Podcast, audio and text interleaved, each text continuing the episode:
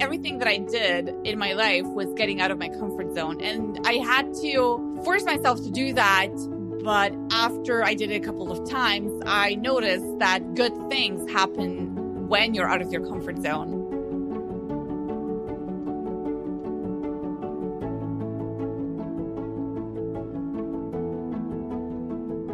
Welcome to Latitude, the show for freelancers, founders, and creators about all of the non-business parts of running a successful business. I interview folks who are defining work for themselves. We look at the mindset and methods it takes to create the latitude you need to do your most creative work. Today, I'm talking with Mojca Jove. Mojca runs Super Spicy Media, a course and consulting business focused exclusively on Facebook ads. Recently, Mojca has been putting more and more time and effort towards her course, The Science of Facebook Ads. So we'll talk about how she's made the transition from full-time work to consulting to products. And more importantly, we'll look at how to manage the expectations and move forward when those transitions don't go as planned.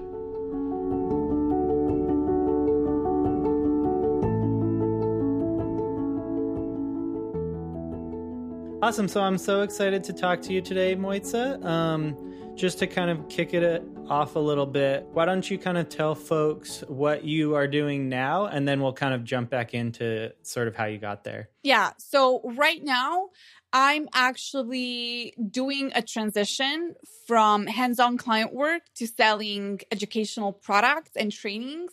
And it's been a really, really long process that I'm sure we'll get into. But yeah, I've been mostly working on my video course at the moment.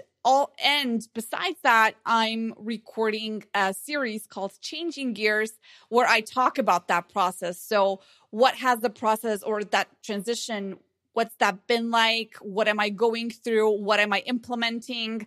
What am I emotionally experiencing? So that's been really, really interesting. Awesome. Yeah. And so I'm definitely really excited to talk to you. I've also kind of done some course stuff, and especially with Changing Gears, which I'll link in the show notes. It's just like a really candid, really open kind of conversational series talking about like why you're doing this, kind of how you're doing it, and all of kind of the challenges you're facing. And so I just really kind of appreciate how open you've been with that. And another reason I'm kind of excited to talk to you is I think we had a fairly similar start to our journeys towards kind of building our own businesses. I know that kind of you were let go from a full-time job that led to your client business, and pretty much the same thing had happened to me. So I'm curious, when you kind of were let go from that job, was that something that you were already thinking about to kind of start creating your own business? Yeah, so I've always been really independent, or I wanted to be independent, and I started working for money when I was 15. And I started by, I wanted to be a journalist back then. And I started to write articles for a local newspaper, and then kind of transitioned to a national newspaper and to a radio station and so on. So even when I had that regular job and I was working at the advertising agency, I was thinking about going on my own. However, I wasn't really sure how to do that. I wasn't sure if it's going to be successful. I was, I think, about 21, 22 years old back then. And I was like, I'm not sure if this is going to go in the direction that I wanted to go. I wanted to try it, but getting fired from that job was definitely the kick that I needed, because without being fired, I don't know if I would ever do that. And then naturally after getting fired, I established my own agency and started doing social media strategies at first. And now I'm specialized in Facebook advertising. So that was the push that I needed, and I wouldn't be here otherwise. Mm-hmm. Well, and that sounds like very similar to my story. I was enjoying what I was doing, but also it started to kind of mean less to me. And I had kind of like become a little checked out, but like didn't really know like what the next step was. I didn't have kind of like, I was thinking about leaving, but didn't really have any concrete plans. And then like obviously when that happens, like for me, it kind of ended up being like the best thing ever. And it sounded like it was like a great thing for you too. But like at the time for me, like it was hard, like that sucks. And so I'm curious, what was kind of like your thought process, like as that happened and then kind of like moving forward from that? Yeah. So even though I was thinking about going on my own, I was still shocked when it happened, or at least when they gave me that push. I was like, okay, I wasn't expecting this to happen so soon. And day one, it was a shock and I didn't know what to do. I didn't know what to feel. So I went home and I drank a glass of wine to treat myself. The next thing I did was I just started writing a personal blog, or I was already writing it, but I wrote like a lengthy blog post on how I just lost my job and how I'm going to start doing something on my own.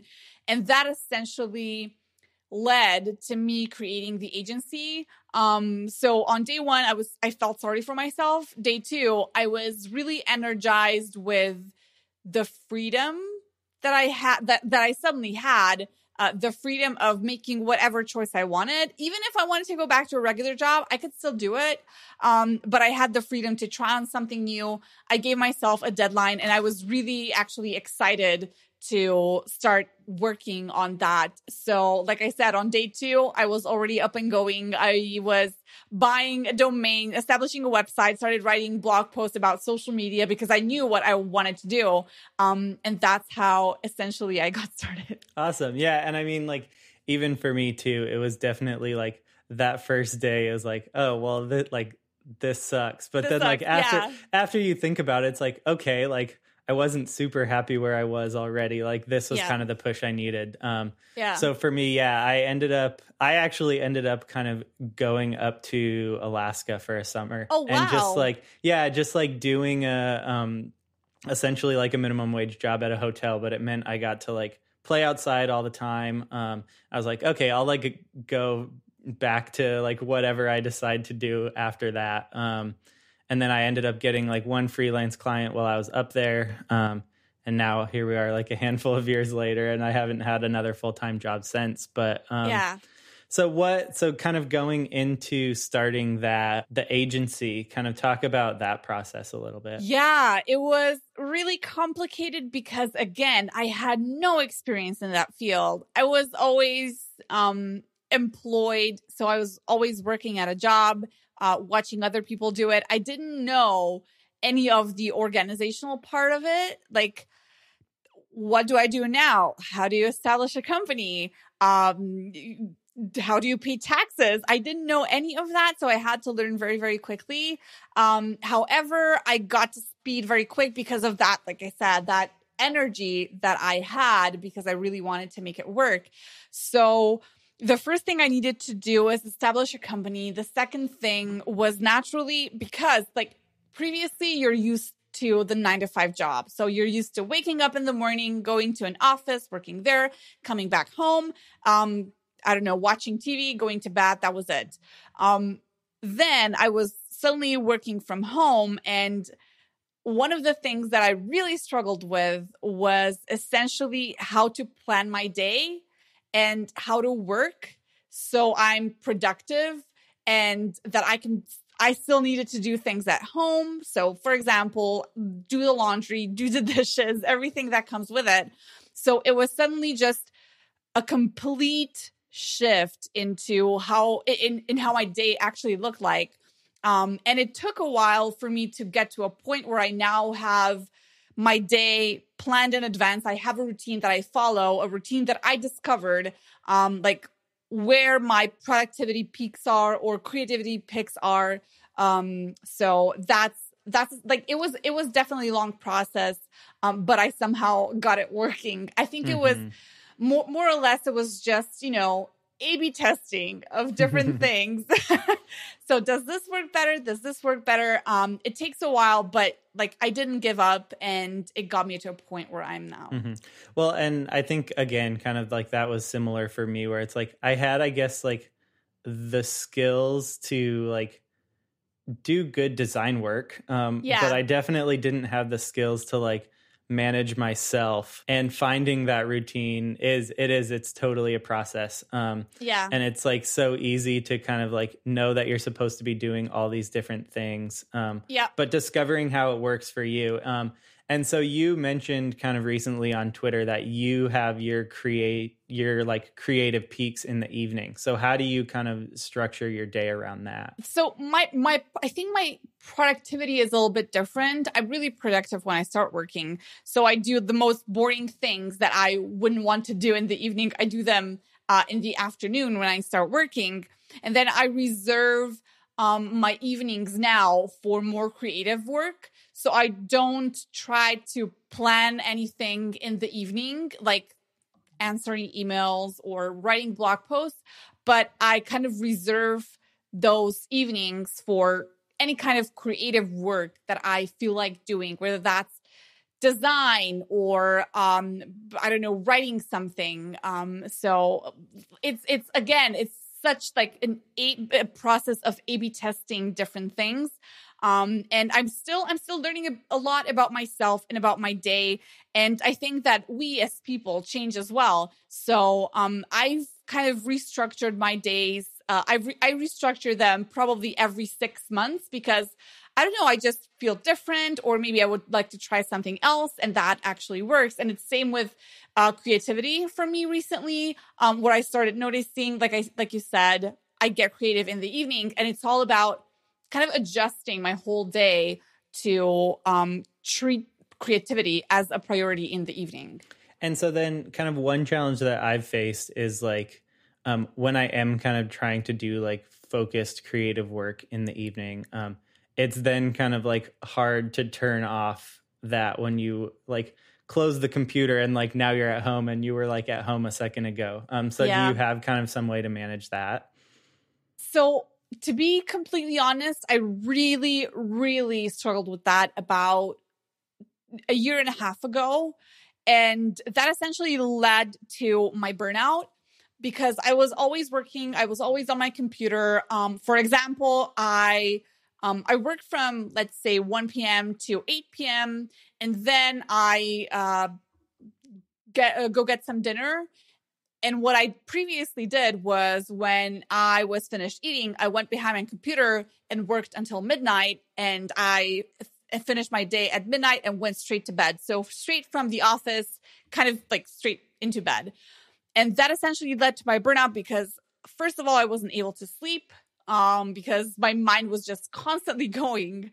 Second of all, it was very hard for me to even quit my work at midnight. So sometimes I kind of extended that time to, let's say, 1 a.m. or 1:30 a.m.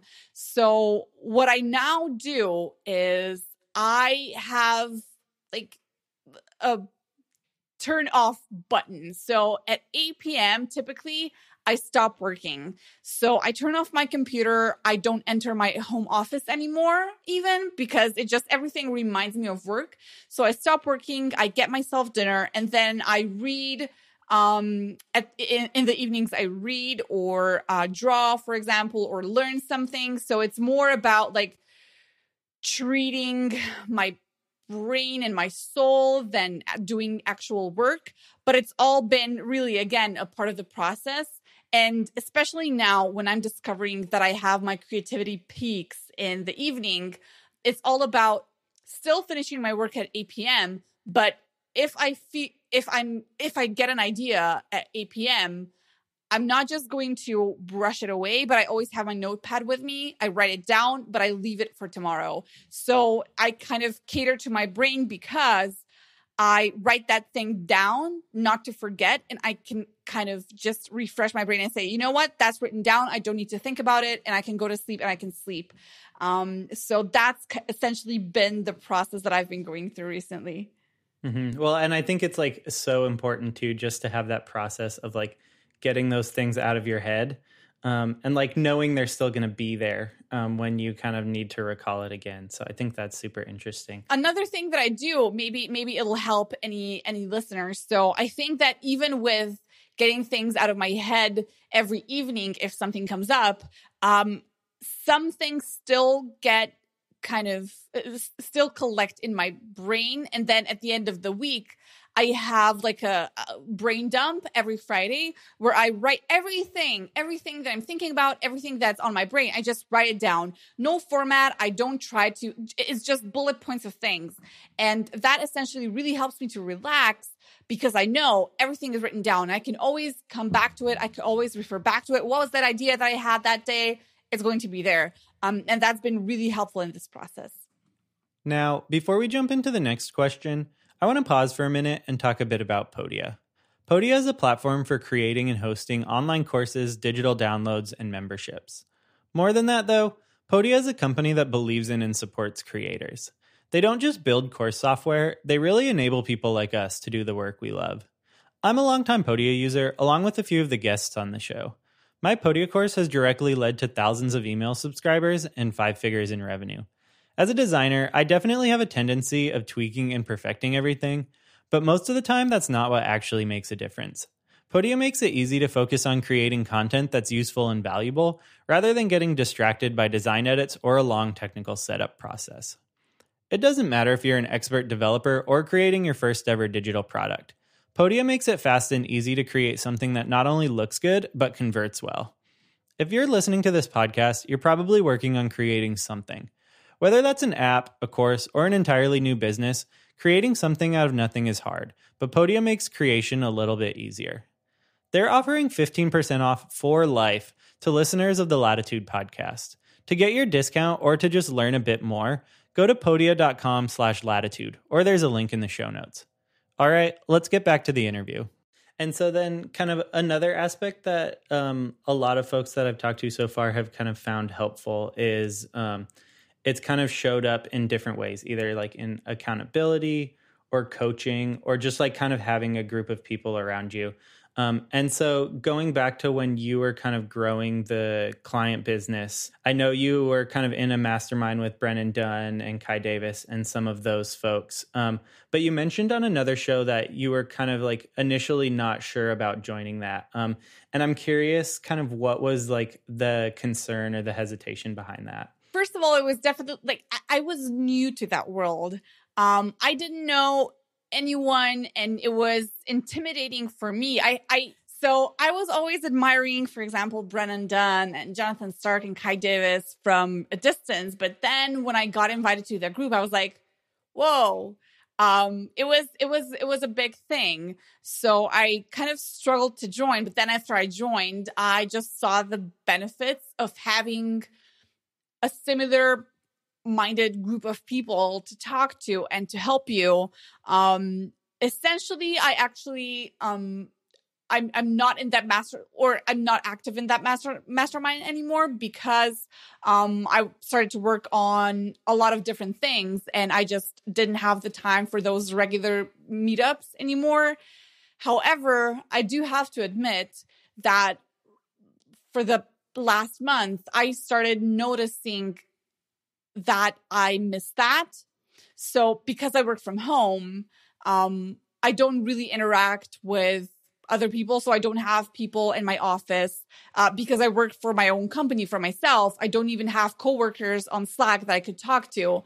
And I really miss that people aspect and that like just interactions that happen. Like maybe you give someone an advice, maybe you ask for an advice.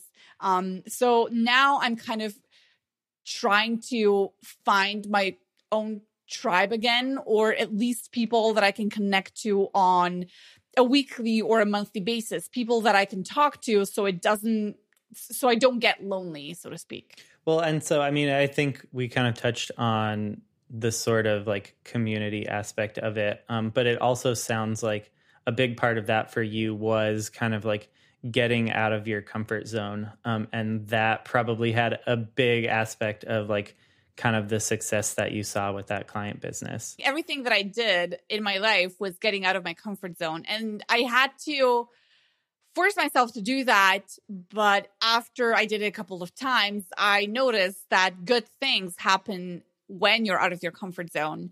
Like establishing my business was getting out of my comfort zone. Joining that mastermind was getting out of my comfort zone again. Because, for example, another thing that I struggled with was that English is not my first language, it's not my native language. So I always struggle with the fact, like, what will people think about me when I stumble, for example, or when I can't find the right words? Will they think less of me? So, like, but I still got out of my comfort zone and decided, you know what? I want to run my business internationally. I want to have international clients, and I'm going to do that. So I think getting out of your comfort zone definitely plays a vital role when it comes to your business growth and maybe discovering things about yourself that you didn't know before. That kind of continued to grow. It got to a point where you're making like pretty consistently over $100,000 a year. But then it kind of turned into something that you were like less passionate about. And so then how did you kind of like discover that, and how did you move forward from that? I had a really good life. And I mean, I still do. But back then, I mean, everything was going so smoothly. I didn't need to look for clients. I know that a lot of people, and there's nothing wrong with that, but like a lot of people need to search for clients actively. Luckily, I was in a position where clients actually came to me. They wrote to me. I got a lot of emails saying, I want to work with you. So I didn't need to actively look for clients, and life was good. However, after experiencing that burnout, actually, before experiencing that burnout, I was working with 10 clients at the same time, and I was just so incredibly overwhelmed. I burnt out, took a week off, completely off technology, off my phone, off my computer, nothing. And I reserved time for reading and for thinking. That was it.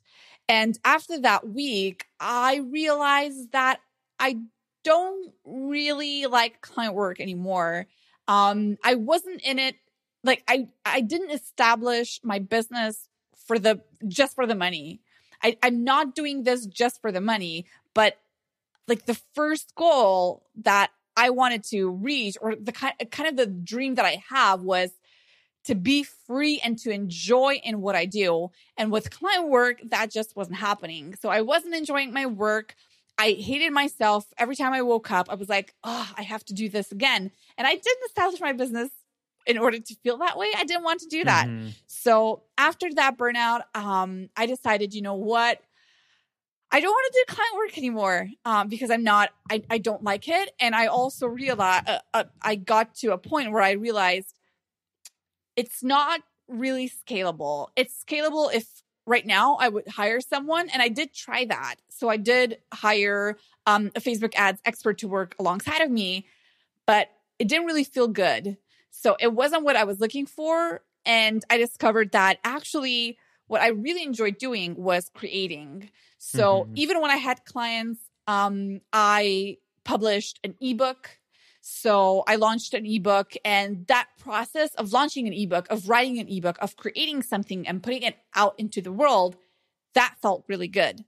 So that's essentially what got me to a point where I decided, you know what?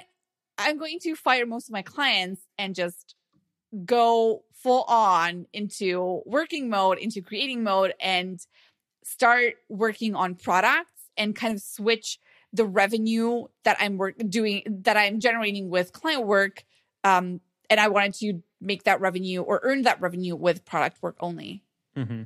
And so for me, like, there are definitely aspects of client work that I do enjoy. Yeah. I like that you can kind of like dive deeper into problems. I like that it is kind of like longer term and more involved potentially.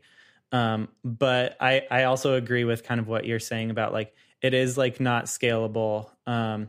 It is like, I can help like individuals more through products than I can like help corporations more through client work. And so I kind of feel a tension between like knowing I could take on another client and earn like X in whatever amount of time, versus kind of this larger unknown of like building courses and things like that. So is that kind of like a challenge that you face as well, or you've pretty much doubled down on products? So I'm still, kind of making that transition is really lengthy, and it involves a lot of work. So what I was mostly struggling with was how to handle that, because like client work, I generated like I was making at that peak, I was making $13K a month. So for me to make $13K a month with products, I mean, it's going to take a lot of work. I can't do that overnight. So the one thing that I had to figure out was how to make that transition. So I decided, even though I decided to fire most of my clients, I decided to keep, like back then, it was 2 clients that I kept because I wanted to still earn revenue while I'm making that transition. So I still have a client that I work with while I'm creating products or trying to sell those products. And that's something like that balance is definitely something that I still kind of struggle with, but I'm learning as I go. Mm-hmm. But I mean, it sounds like it is sort of finding like the clients that you like enjoy working with, or that you like have a like a process and stuff in place. Yeah, I think that's the main thing. Even back when I was mostly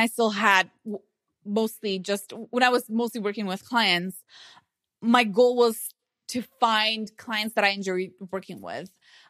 Because if you don't enjoy working with even the clients that you have, I mean, what's the point even? So right now, the client that I have, I've been working with them, I think now for a year and a half. And like we know each other, we go along very, very well. We trust each other. And I think that's kind of the point, even if you want to make that transition. So yeah, definitely. And then it sounds like there was also kind of, in addition to moving away from like the individual clients, that there was some pushback from like friends and colleagues and other people that kind of didn't think that making that transition was the right approach. So I'm curious how you kind of managed some of that. I think you always get a few doubters, even though like I surround myself with people who typically believe in me. So whatever I do, whatever venture I decide to embark upon, they typically stand behind me. However, like you always get people who are like, is this the right thing that you should be doing? Because I mean, let's face it, mostly the people that I know, this really like the successful people that I know, a lot of them do client work and they do client work very well, but there aren't a lot of people that would be vastly successful doing just the product work. There are definitely, I mean, there are people, and I surround myself with people who are, but it's not something that people would talk about a lot, at least not in my friend zone. So my friends, first of all, like I'm from Slovenia, so we're always a couple of years behind. And even like with product work, when I told my friends, you know, I want to make this transition, they were like, I have never heard of a person who would do client work solely and make 6-7 figures a year. So what I do is I try to talk about people who are making good money with products. Amy Hoy, Alex Hillman, for example, are the ones that I point out the most, like, look how successful they are with their products. And I try to tell them, you know, this is the direction that I want to follow. And I don't really care about what you think because it's what I want to do. It's my life. And they're really, really good with it now. So they really support me. They root for me. So I think surrounding yourself with people like that is really important. But that was essentially also one of the processes that I went through when I started doing my business, because suddenly I was surrounded with people who were just trying to trip me all the time. When I started Super Spicy Media, I got a lot of people that were saying to me, I also wanted to establish my company, but things didn't go well. So it's not going to go out well for you either. Good luck with that. So I just try to get rid of those people as politely as possible, and surround myself with people who are going to support me no matter what. Awesome. Well, and so it sounds like kind of a big theme that I'm pulling out of that is like you were kind of making your own definition of success. And when that meant kind of starting the client business, that was like client work. And now as it's kind of like developing products, then it's sort of shifted. But of course, kind of being able to define your own success is a lot easier when you surround yourself by people that like also support you, like making that decision, basically. Absolutely. Absolutely. And I think, I mean, you make a fantastic point there. I think that we each have our own definition of success. You maybe have a different definition of success than I do, and there's nothing wrong with that. But I don't like any kind of definition of success you do have, you still should surround yourself with people who are going to stand behind your back no matter what. So and anyone else that is going to try to, like, I'm not talking constructive criticism or constructive feedback is one thing, but just people not believing in you, that's a totally different thing. Just get rid of those people and you'll be set for life. Yeah. Well, and I mean, there are people that will like totally support your journey and like your goals while being like constructive about it and like having that criticism. And like, that's great. But yeah. It's like something different when it's like, they don't want you to kind of take that journey or whatever the case may be. Yeah. And it happens a lot. It's sad. It does happen a lot. And that's why, like, I think it's so vital to surround yourself with, like you said, people who give constructive feedback, and you're going to be much better off. Yeah. Mm-hmm. And so one of the biggest things that I kind of identified with in the Changing Gears series was how you've kind of felt like an identity shift, almost moving from like having these clients that like the process is not like automated, but like you understand what you're doing and you know how to do it and you're good at it, to kind of like being more vulnerable almost in that like product creation. So maybe you can talk a little about that. Absolutely. So to be completely honest, I'm still struggling with that partly. So I've just returned from a 5-day vacation where I just tried to turn everything off and think about what I'm going through and how I'm going to handle this. But one of the best feedback that I got from Amy was that my identity shouldn't be based around my successes, but based around the person that I am and the things that I know about myself. So for example, she said that in Changing Gears, I talk about how I opened enrollment to my course and it didn't go as well as I hoped for. So for example, we were aiming for 5K and my sales stopped at 3,900. And I on Changing Gears, I talked about how that failure actually started or made a dent into my identity. And I started to think like, am I even good at this, or am I just really not good of an entrepreneur? And Amy talked about like how failures should not define us, because failure or how successful you are, it does not define you as a person. But what defines you as a person is, for example, I'm a person who is able to pick up after a failure, or I'm a person who's going to learn from a failure. So you're not defined by that failure, but what you do after that failure or after a success. And that's what really resonated with me. And I'm now thinking about this or looking at this from a completely different perspective. So my identity shouldn't be based around the things that I do or how successful I am, but what kind of a person I am. So am I able to pick myself up from the floor? Am I able to work on something that I believe in? And that's essentially who I am. Like I said, I'm still struggling with it, but I'm now thinking and looking at this from a totally different perspective, and I now understand it. Mm-hmm. And so it's almost like moving towards finding that identity in like the things that you can control, which is like the work and the effort that you put into it rather than like kind of the outcome or the launch or whatever. Yeah, that's exactly what she said, because like when I opened enrollment for my email course, that my video course, that's not something that I can fully control. Whereas how I'm going to react when it does well or when it doesn't do well, that's what I can control. So basing my identity around the things that I can control, that's the magic. So that's the winning strategy, essentially. Awesome. And so then kind of you mentioned that launch maybe didn't go exactly as planned.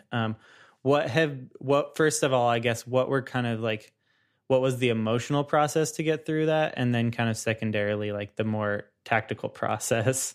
Yeah. So my first reaction to it was like, I'm not going to lie, I was in a bad mood all day long.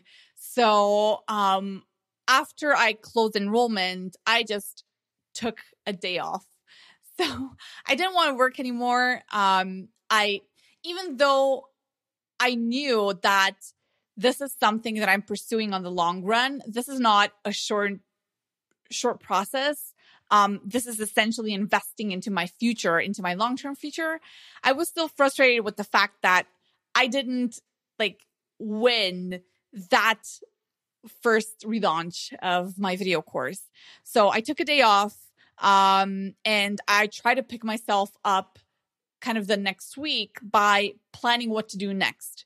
And what we did first was we went through the launch numbers and essentially, so for example, how many subscribers do I have? How many people purchased? What's the revenue? What was the open rate of my emails? What was the open rate before that? So we tried to compare a couple of data points, and we essentially found out that 5K maybe wasn't as realistic as we thought at first, because my email list was kind of cold. So it wasn't really cold, but it definitely wasn't warm.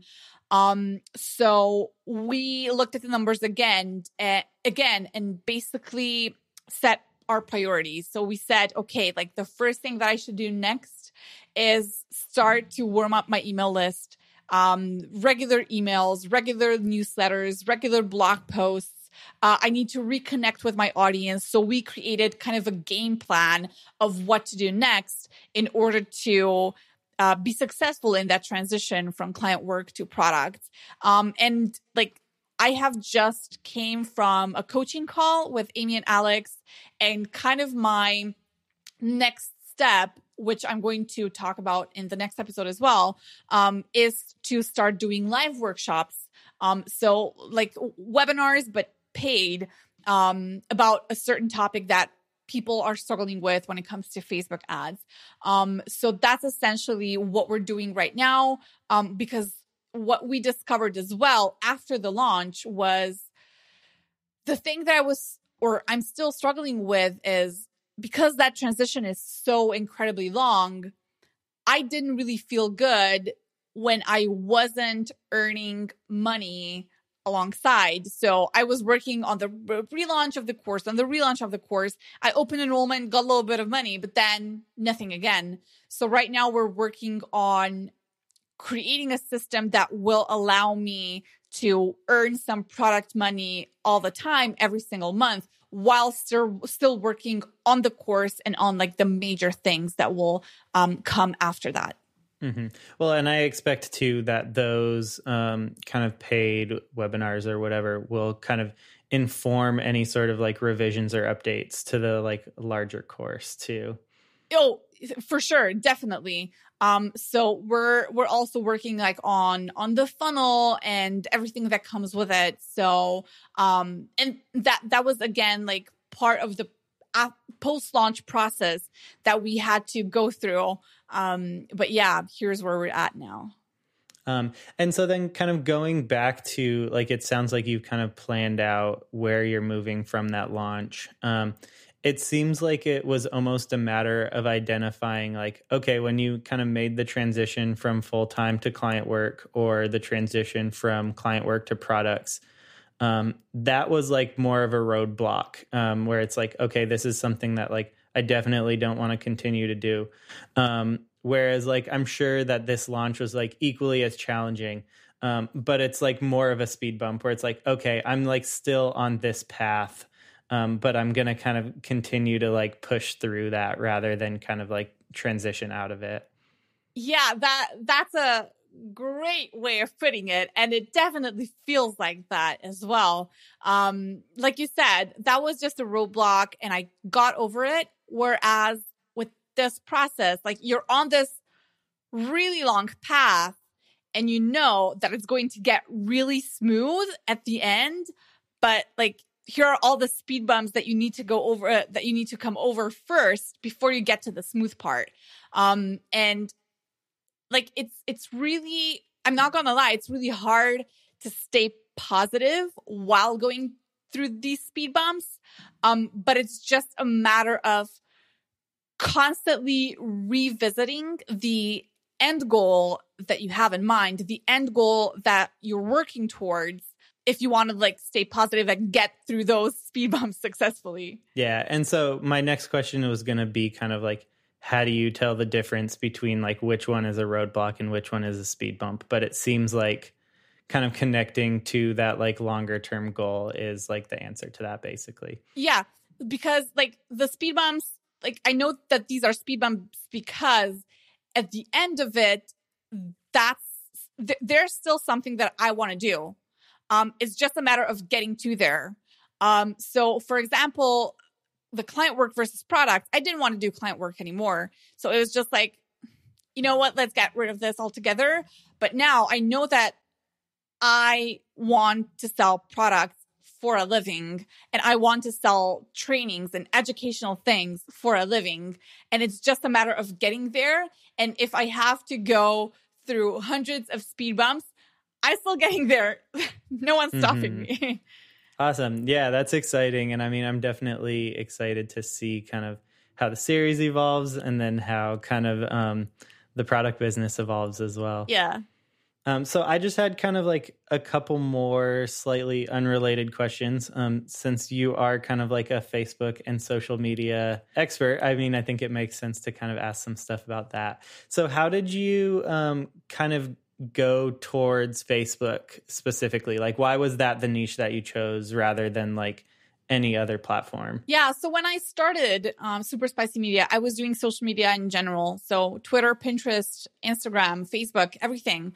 And then I discovered that most of my clients wanted to do Facebook only. And moving forward from that, most of my clients wanted to focus on Facebook advertising only. So there was a really deep need for Facebook advertising that came from my clients or prospects when I talked to prospects. And that's essentially how I decided to move in that direction. So it was like data-based because I was talking to my clients, I was talking to my prospects, and I saw that another thing that I was... that essentially led to this as well was it's a lot more tangible. So Facebook advertising, I can directly say, so we have spent this amount of money and this is how many sales we've got. Whereas, for example, if I was doing content for their Facebook page, I couldn't make that direct correlation between here's what we posted and here are the results of that because it's the longer game that you play. So it was also like convenient for me to do Facebook ads because I could directly say like, this is how Facebook ads impacted your sales. Mm-hmm. So it's twofold. One, just there was a lot of need. And two, like I love data. I'm a data nerd. So Facebook ads kind of, it was a natural transition for me. Yeah, that makes perfect sense. Yeah. And so then, since there's a lot of folks that listen to this that are either like building software or courses or freelance businesses or things like that, when would be kind of the time for them to start thinking about using like paid social media? So what I would recommend is to create a Facebook advertising account immediately, even if they don't plan on using Facebook ads in the next 2 months or 3 months. But I would still create a Facebook advertising account and implement a Facebook pixel to their page because Facebook pixel in the background will collect all of that retargeting information that they could use moving forward, even if they decide after 3 months that they want to start doing Facebook ads, then they'll have all of that data and they would be able to use that data. I always recommend to invest in Facebook ads as soon as possible, even if that means spending, let's say, $1 or $2 here and there for generating traction to your webpage, just playing around with it. Because once you get to a point where you're like, I want to increase my budget now, and maybe start doing conversion ads where where the objective is to generate purchases, you're going to have a lot more knowledge about Facebook advertising if you start early by investing, like I said, $1 here and there.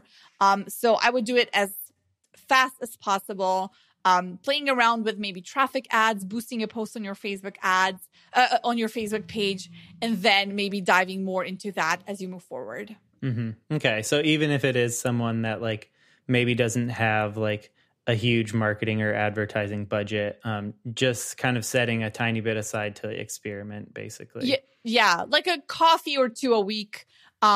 Just spending that for Facebook ads can go a really, really long way. Great. And then you had kind of mentioned recently that you like almost accidentally got some traction on just like a random TikTok post. Do you see that as like a valid like marketing platform kind of going forward? TikTok is so intriguing. I don't understand it. So I read like a Medium post on TikTok about how someone posted a couple of videos. I think it was like banana and a toast. And I don't even I couldn't find their profile. But they mentioned like how they got thousands and thousands of views and likes and followers. And I was like, this cannot be true.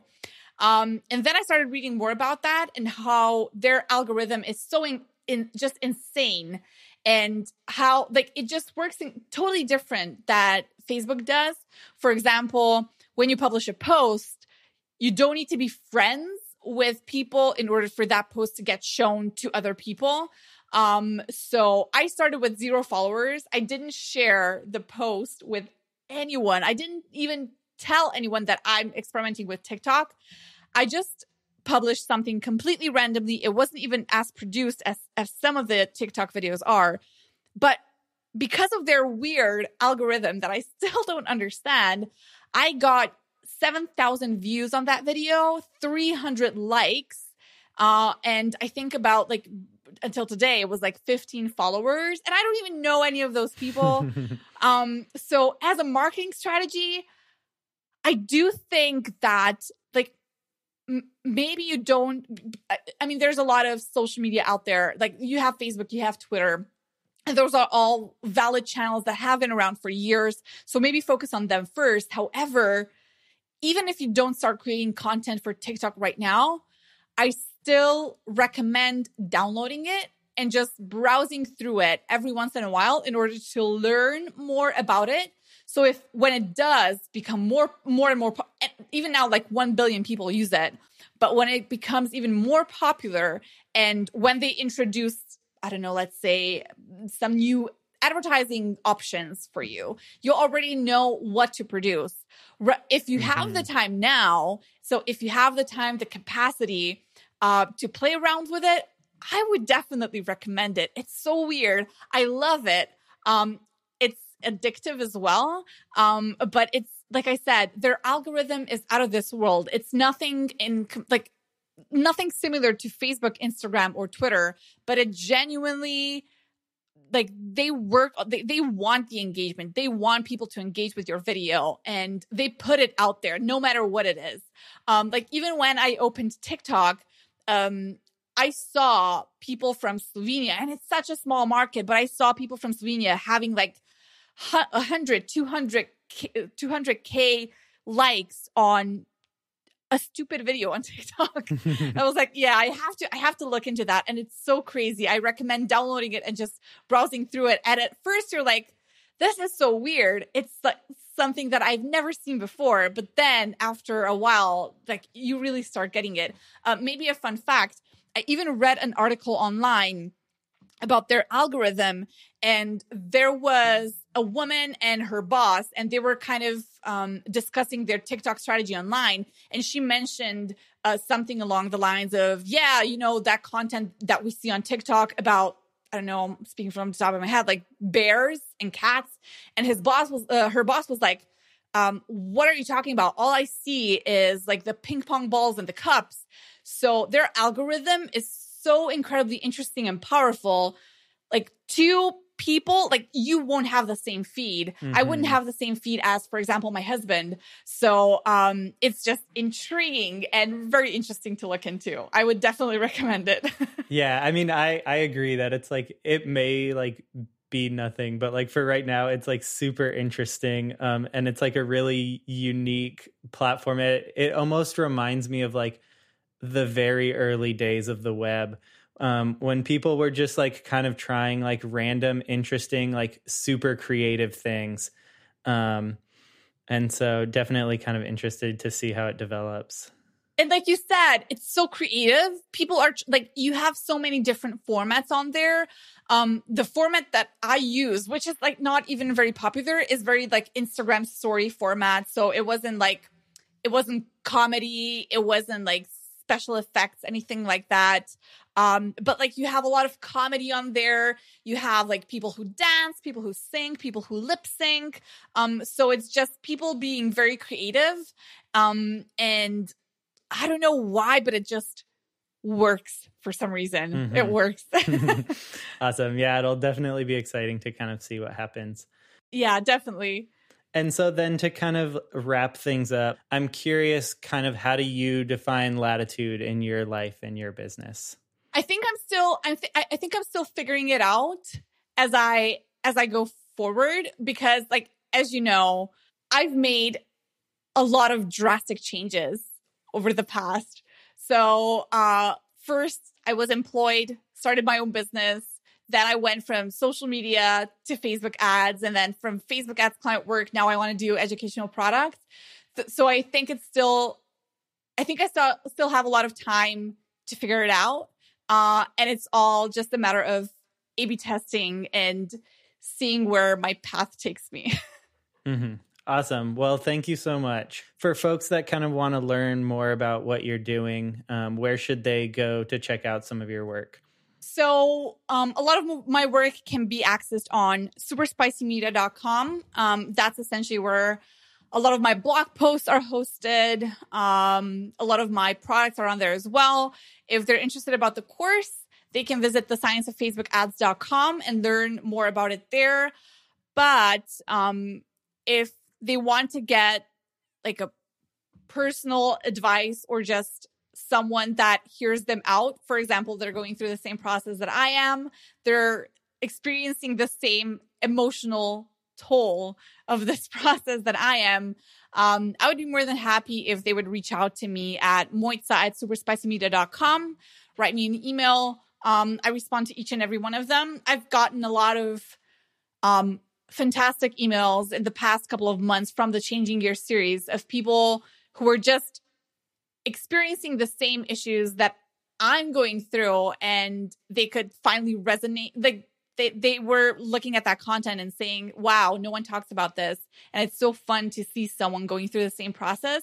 So if they need just like a shoulder to cry on or someone to listen to them, I'm here. So awesome. Yeah. And I mean, I definitely appreciate kind of how open and honest you've been going through that process and creating that series. Thank you. It's been a pleasure. Yeah. Awesome. Well, thank you so much for being on the show, Mojca. I really appreciate it. Thank you.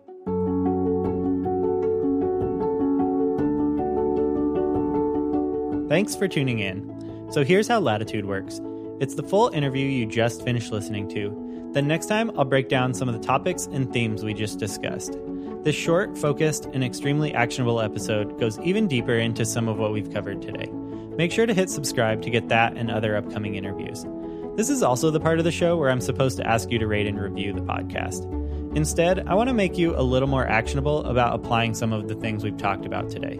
So send a tweet, message, email, or carrier pigeon to a friend about the one thing you learned and how you'll apply it to your business this week. Or send it to me on Twitter at Zavzen. Links and more are in the show notes at createlatitude.com/podcast. And I just want to remind you that you already have the tools you need to create a little more latitude in your day, your business, and your life.